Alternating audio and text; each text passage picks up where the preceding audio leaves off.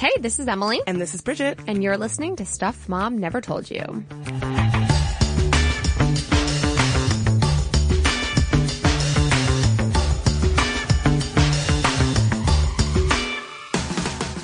So I'm so excited for today's episode because something you know about me if you follow me on Twitter is that I love television. Nothing I love more than TV. And today we're breaking down um, a television series or um, a Hulu series, I guess I should say, that a lot of y'all have written in wanting to unpack. And we're excited to unpack it. We've been watching along with you and now is the time. So today we're talking about The Handmaid's Tale. I should say uh, two quick things. If you haven't seen The Handmaid's Tale, spoiler alert, spoiler alert, spoiler alert. We are going to get into the plot details. If you haven't seen it and you want to see it and you don't want it spoiled, skip this one. Skip this one for sure. Um, also, trigger warning. This show is one of the most traumatic things I've ever seen. Um, it deals a lot with really heavy issues around, um, rape, rape and violence against women and, um, a whole lot of really heavy stuff. So just trigger warning that that is yeah. what's happening in this show. So that's something that's going to be tough. Just know that. Yeah. And if it's not safe for you to listen, you don't have to. And if it is going to be later, you can always come back. But I remember getting a lot of tweets when we first launched the show of, of women requesting, and we got tons of emails from y'all requesting The Handmaid's Tale as a topic. And I was reticent to start the series. I was like, I already feel like I'm living in a dystopian nightmare. I don't want to get my entertainment from a act like a really scary dystopian future in which women were persecuted because I already feel like that is my reality. And then Bridget was like, "Are you watching? You need to watch." And I was like, "Okay, I'll do it for the podcast."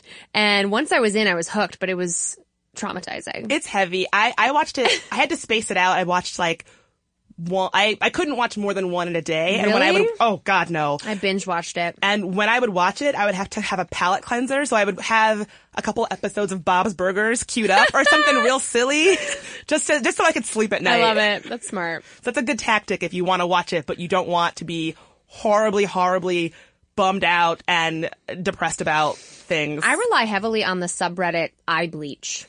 Have oh, it's like, it's like puppies and kittens and it's like sweet- when you've fallen into too deep a hole on the internet. Yeah. Get your eye bleach ready for this one because it's a, it's a tough watch.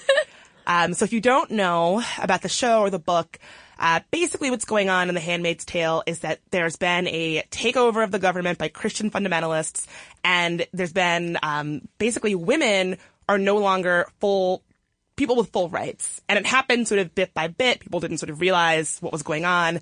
Women aren't able to work or have money. Um, all the women who are employed have to get kind of mass fired and their bank accounts are frozen. Bank, and they have to give their money if they're married to their husbands. husbands. Yeah. Um, which is sort of chilling. And then r- rape culture comes into effect in which social standards for what is deemed an appropriate woman versus a slut it becomes very clear and communicated to women who are out jogging, for instance. They're they're shunned and shamed for wearing shorts or wearing tank tops and things like that. Right. Like the sleeve ban that was just placed, the sleeveless dress ban that was just implemented in the United States Congress. Correct. Um, so in this kind of uh, unsettling world of Gilead, that's this this scary, messed up place. Uh, fertile women are handmaids, and they basically sort of serve as wombs for high-ranking men uh, in the government called commanders. Every month they have a ceremony where they have to lay in between the legs of the commander's wife while the commander basically rapes them and holds their hands down, and it's very, very scary and very, very messed up. But um, it's called a ceremony. It's called a ceremony, and that's some real like double speak going on there. Um, but divorced women, gay people, you know, academics, they either are strung up on the wall and sort of killed in public, or they're sent to what they call the colonies, which is a nuclear wasteland. So it's a scary situation, um, but that's the sort of rundown of the plot of the show. Oh, and important to note, the reason these women have been turned into wombs, essentially, is because there's a total lack of, uh, of fertility that becomes rampant. Yeah. So this lack of fertility means nobody's having babies and reasons for that is left unknown. It's an environmental reason. Like they, they allude to a few yeah, things like oh, okay. plastics in the water have yeah. made men not able to have kids or is something. everyone. Yeah, yeah. Lot, most women, yeah, that's right. Most men are not able to have kids and most women are not able to get pregnant. Right. So the very few women who are are basically kidnapped and turned into handmaids, which in this case is indentured, you know, servitude type. And then there are wives of these commanders who don't necessarily need to be um, reproductive, but they are part of the system of of be, very similar to caste systems, in which there are different levels of classes of people and women included who are treated very differently in this system of oppression. Right. So older women who are no longer fertile, um, uh, I think they're, what are they, Marthas? Well, some of a lot of people are sent off to the colonies. Oh, so they're just gotten work, rid of. work yeah. camps, like a lot of people, and then Marthas are women who are kind of like the SS. I can't help but draw parallels. Okay, so they're these are self-policing. And by self-policing, I mean women policing other women.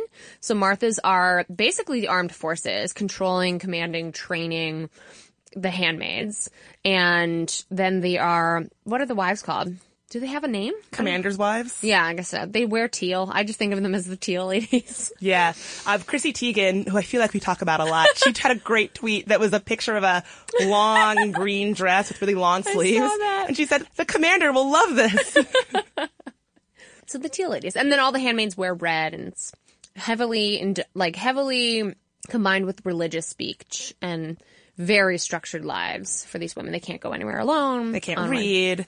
They can't gather in groups. They have to walk in twos. And what what I think is fascinating about the show is the way that it plays on this idea that you you never know who you're talking to if they're a an eye, if they're, if they're gonna if they're gonna rat you out for you know doing something the wrong way, and so you're never quite sure Who to trust. if who to trust. And so I thought the relationship between um, Offred and um, What's her name? L- Lorelai Gilmore Gilmore. Yeah, I'm Gilmore forgetting the character's name. Yeah, but they both think the other is this like pious, this pious, you know. Because some women have bought into this system. Oh yes, oh yes.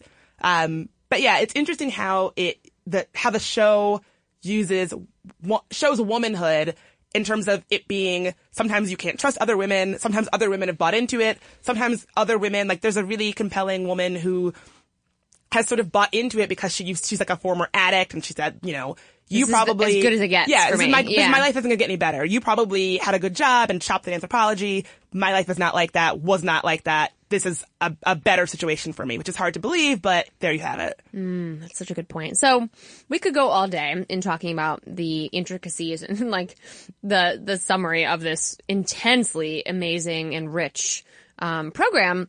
I need to just, as a disclaimer, say that I never read the Margaret Margaret Atwood book rendition of this that this is based on.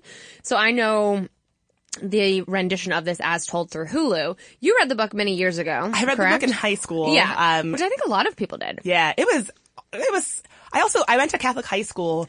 It's, uh, it was a reading, That's a- interesting. Yeah, reading about a, a, a fun, a really heavy fundamentalist religious takeover of a government while you're in, in Catholic school was an interesting situation. So I know this show sounds really far-fetched, but according to Margaret Atwood, she's often talking about how she based this on things that have happened in real life.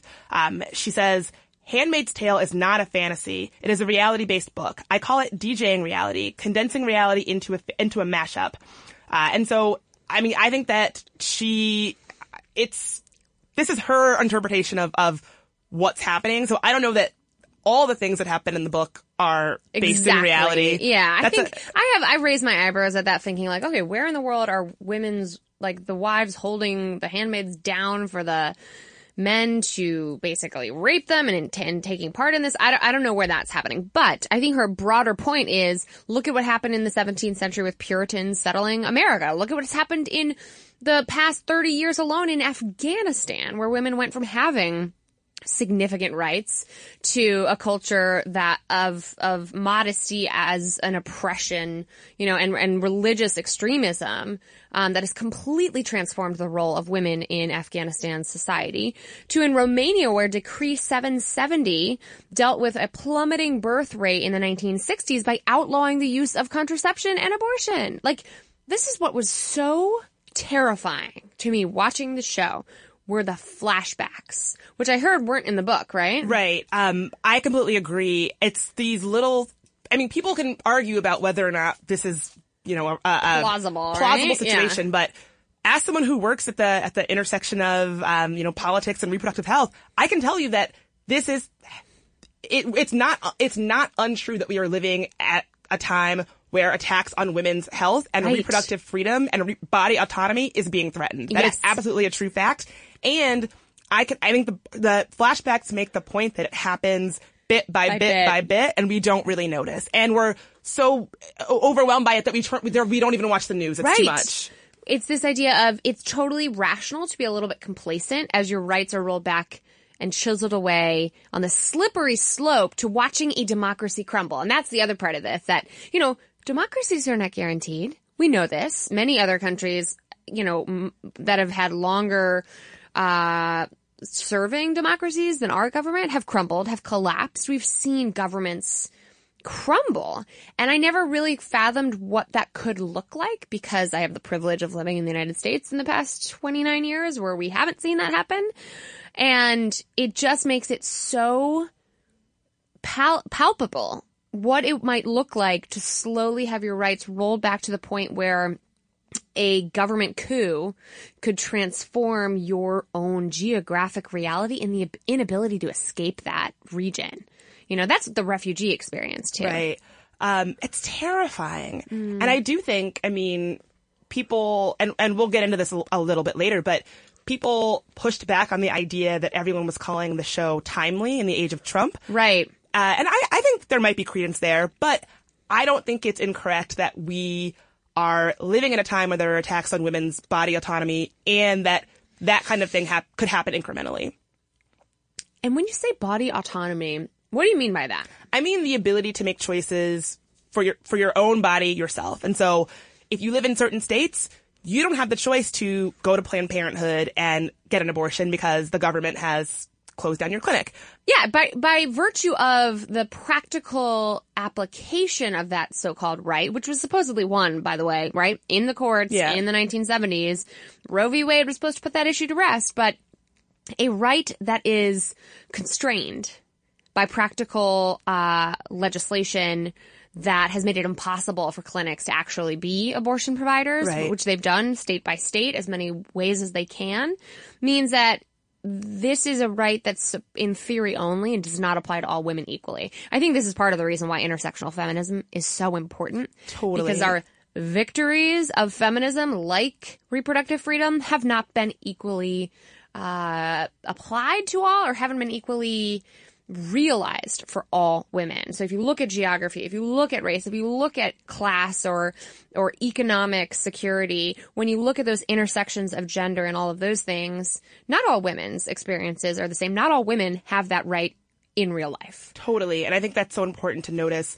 Also, things like legislation that says, okay, well, if you want to exercise your constitutionally or your Supreme Yeah. Court protected right to get an abortion, we have to give you a transvaginal ultrasound for no medical reason. Right. You know, things It's like that. punitive. It, it is. It's Yeah. so punitive. And I think that's what the show illustrates that these things, they're not medically sound or they're not done for your own safety. They can make you think they're done for your own safety, but it's not. And that's what it's all about. It's about control. It's about control and it's about seeing women not as human beings, but as vehicles for, for life, for vehicles for someone else to create, right? I, that's what was so chilling about the way they talked about women's bodies in The Handmaid's Tale and the way that women, the handmaids' bodies were used like livestock, truly. I mean, they use cattle prods. And uh, yeah, exactly. And you know how I feel about the whole meat industry in Oh, this world anyway. So the idea that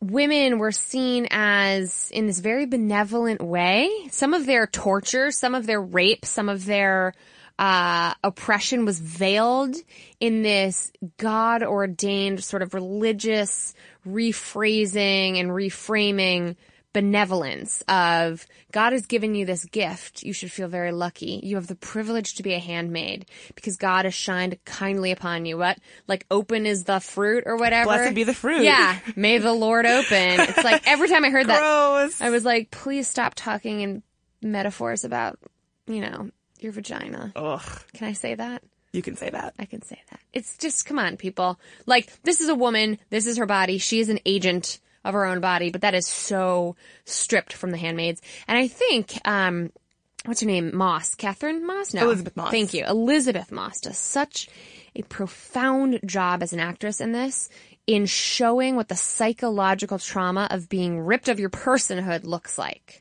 of being stripped away and made to feel like you're not a human being.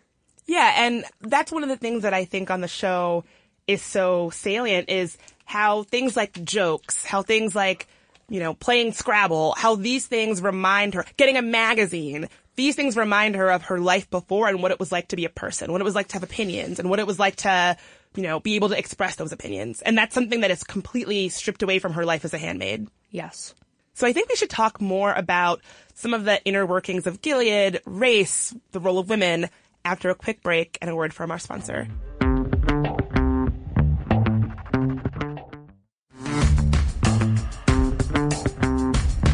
And we're back, and we were just getting kind of fired up about this really intense show, Handmaid's Tale. Um, one of the things that is so fascinating about the show is the role of women and how women are really architects of this very anti-woman oppressive system. You have folks like uh, Mrs. Waterford, who her viral book about women's rights is what made this system kind of Possible, possible right? in the first place. Yeah. Um, you have women like Aunt Lydia who is very cruel, but also weirdly can be kind of loving in a kind of way. Like she seems to be the only She's patronizing though, patron, right? yeah, patronizing, um, but certainly as a woman who is architect or a, an agent of keeping this anti-woman system alive. Um, and it really, that reminds me so much of reality because you actually Yeah. do see women who are kind of architects of the, um, oppression of other women. Like who? Like think about, you know, folks like women against feminism, like people who Yeah. loudly Yeah. talk about why they don't need feminism. Think about folks like, you know, women in the Trump administration who are helping to, t- in, in Yeah. a very literal, Literal, way, helping to take away rights of women, um, here in America. Yeah. Uh, I don't think it's, I think it's true to life that women have a role in the oppression of other women sometimes. Definitely. And I feel like I think of the caste system in India as an example of how class can sometimes trump gender in uh, in drawing those boundaries between us versus them.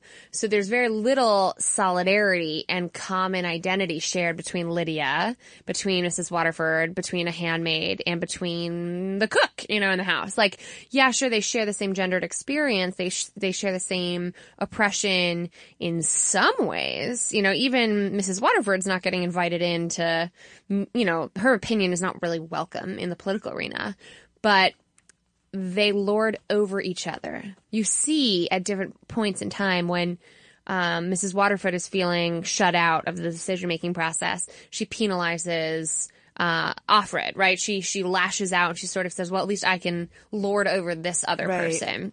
And it's interesting how intersectionality comes back into play here because in that sort of um, the womanhood, that common denominator is less salient than Definitely. the other differences of power and privilege. Well, and I think you see that so much in the criticisms around the show and race. Yeah. And how race is sort of completely erased in the show. Um, so in the book, the only way that race really comes up is that they say that all the blacks have been sent back to Africa, quote unquote, and, And then the all the Jews Jews are to sent back to Israel. Israel. Yeah. Yeah. Um, and so that's like the only race component of the book. What a convenient way to just not have to They're deal. all gone. We She's just- like, I'm an author. I can do what I want. I'm just going to simplify this entire plot line by forgetting about women in this like very minority pos- position of race or religion. It's like there there is an artist who um, doesn't know how to draw hands, and so they always draw characters with hands and pockets because don't have to deal with it. Just get rid of them. Hands always in oh my pockets. god, that metaphor. Um, That's great. yeah. Uh, and so the show has what, what they call colorblind casting, where there are black characters, but the race is not mentioned or does not come up. And so one of the actresses is Samira Wiley, who you might know as Poussey from Orange is the New Black, who I am like deeply, deeply obsessed with and think everything, everything she does is sunshine to me. I follow her on Instagram and I'm like first comment every time, like, yes, way to go to the beach. I love her so much. Um, but yeah, so she's a handmaid and they don't really explain are the handmaid, are, would a black handmaid be a handmaid for a white commander? I don't think there are white or are black or non-white commanders, Commanders. but there are non-white men, like there are non-white guards, there are non-white drivers and such. So it's not clear to me how, how or if race is playing a role in this situation. Well, the the way that those behind the Hulu series described their decision there was by saying, "Well, this is a post-racial society," which I find a little bit comical and like kind of a huge cop out. So you're telling me that we've regressed when it comes to gender, but we are somehow woke and tolerant and inclusive on race. Yeah. Like those two things could ever coexist throughout history. I loved this article um, in The Undefeated by Soraya Nadia McDonald. Um, she says, so Gilead is post-racial because the human race is facing extinction, and that prompted Americans to get over several hundred years worth of racist education and social conditioning that depicted blacks as inferior and less than human because Jesus? You know, I, I, I have a hard time buying that that would be the case. It Yeah. seems really unlikely for me to swallow that because this oppressive government took over and women are now less than human. We, we're all, we are all, We're all kumbaya. we're all kumbaya on, the race race front. I don't buy that at all. But the show would have you believe that. Yeah, and I feel like, I mean, I see the intent here though. They were trying to be inclusive in their casting, but it really required more creative energy around the storyline, don't you think? Yeah, I mean, that's what the, um, producers of the show have said that they, you know, when Samira Wiley walks into a casting room, you cast her because she's Amazing. beautiful and amazing and talented and smart and please call me. But, I'm just kidding. That sounded creepy. No, I like it. Call the show. Let's get her on. Oh my god, I would, I would, I would, I would die of I would pay money to see I- you meet I- her and freak out. I would die of happiness. All I would die of happiness. I'm going to try to make it happen. Um, but yeah, so I- and part of me gets that, and I, I, I actually love as a woman of color. I actually love when casting directors say we casted for the best person. Um, I saw that with Louis Louis C.K. Um, his on the show, his kids are clearly white, and when they show their their biological mother, she is a woman of color, and they don't explain how like what the situation is. And he just said, yeah, she was the best person for the role, so we cast her. Um, it also happened in the one of my favorite movies, The Craft. Um, the character, the black character in that movie, she wasn't written to be a black woman, and she just came in and was the best, and so they put her in. So I, on the one hand, like that, but also I think it it it warrants a little bit more explanation or a little bit more of teasing out. I think for a show like Handmaid's Tale. I agree completely. And I would add to that that there is another problem with race that's not dealt with in the show, but it's sort of omnipresent that Noah Berlatsky at The Verge wrote about, um, that what they're really doing in addition to erasing race and and sort of people of color from the story narrative from their race being significant in their characters is they're actually using the history of oppression that stems from very real institutions of oppression like slavery in the United States Right. and very real oppressive behaviors and customs and histories in the Middle East, in Afghanistan, and the, and the use and inclusion of female genital mutilation and the inclusion of stoning as a form of punishment of, of, of a death sentence via stoning. All of these things happen in this world, oftentimes in our lifetimes, to actual women of color. But Yes. here we are watching The Handmaid's Tale, repackaging the history of black people, the history of, of women of color to provoke empathy for the suffering of white people. I it it I think it's such a legitimate criticism, right? In the 1960s and 70s, Mexican and Mexican American women were went into hospitals for C-sections and got sterilized without Right. their consent. The same thing happened to to black women in, in this country not even that long ago. And so, you know, people have made the point that the kinds of really, really oppressive systems that these women are living under, things like not being able to gather in groups, not being able to read, uh, pub- public spectacles of, of their, of their deaths, that happened. That happened in America to black women and black men. The fact that, that they're using these very real, his, these very real horrors that have historical precedent for women of color as a storytelling device, I think it's fair to ask whether that's okay. Yeah, and I, I wonder what the answer is because I read Noah's article and was left thinking. Well, if we have a predominantly white audience in the United States and you're using historical realities but with white characters to engender wokeness, to trigger fear, to create a sense of we all better wake up America. We better make sure our rights aren't rolled back.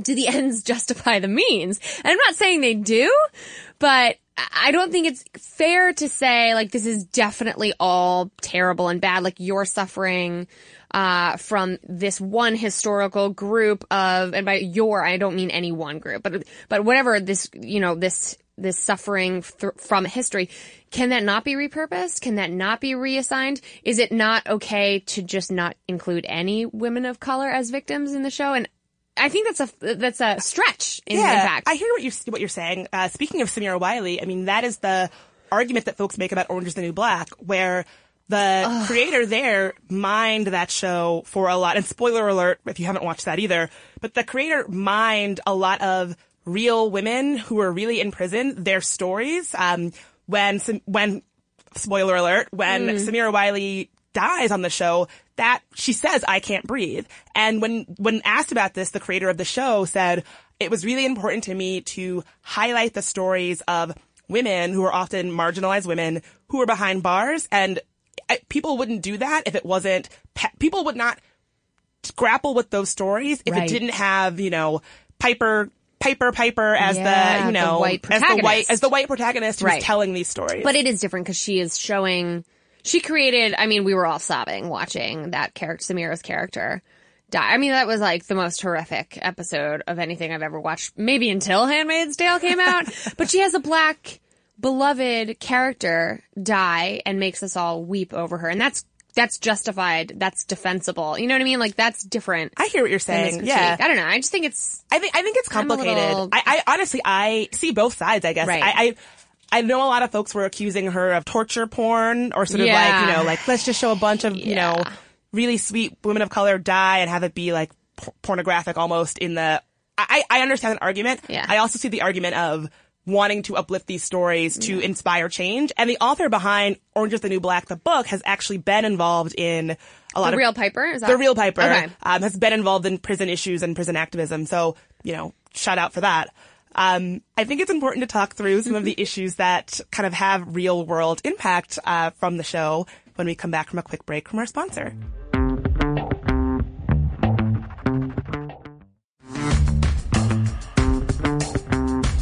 And we're back. We're just talking about some of the nitty gritty of the show Handmaid's Tale.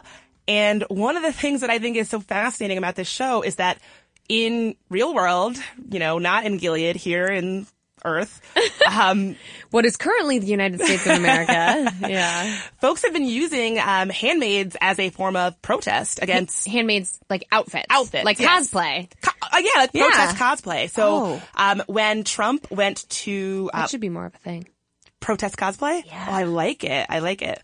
Um, so when Trump went to Poland, lots of women dressed as handmaids in the red outfits and the and the white winged uh, head coverings. Wings off, ladies. Yes.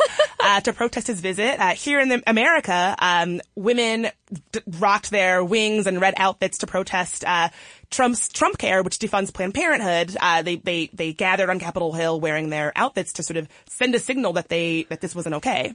Do you think that's been effective? Do you think that is accurate? Like I I almost see that as a symbol for is it is it fair to use the metaphor of a red herring, right? It's like be aware. It's like sending in a I'm mixing all my metaphors here, but canary into the coal mine, right? Like does that apply here? This idea of a warning shot for women to wake up and make sure that rights as they're being rolled back, especially as it pertains to women's reproductive rights, are being associated with Handmaid's Tale's dystopian future because it's it definitely seems very far away and very implausible.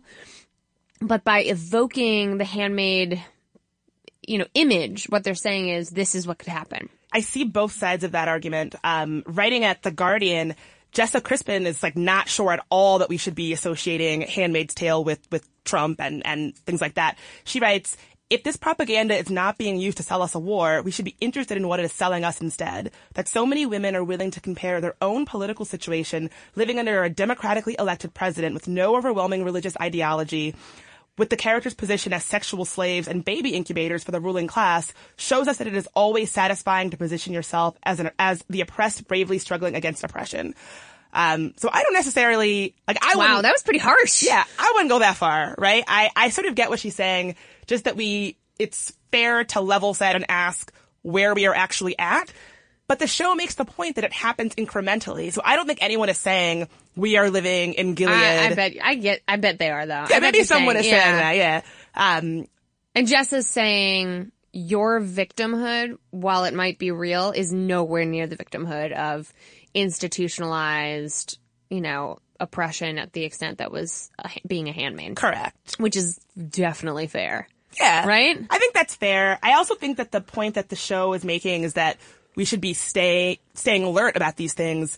I think is also fair. And so I don't think it's I don't think it's not fair to draw parallels because I definitely see parallels.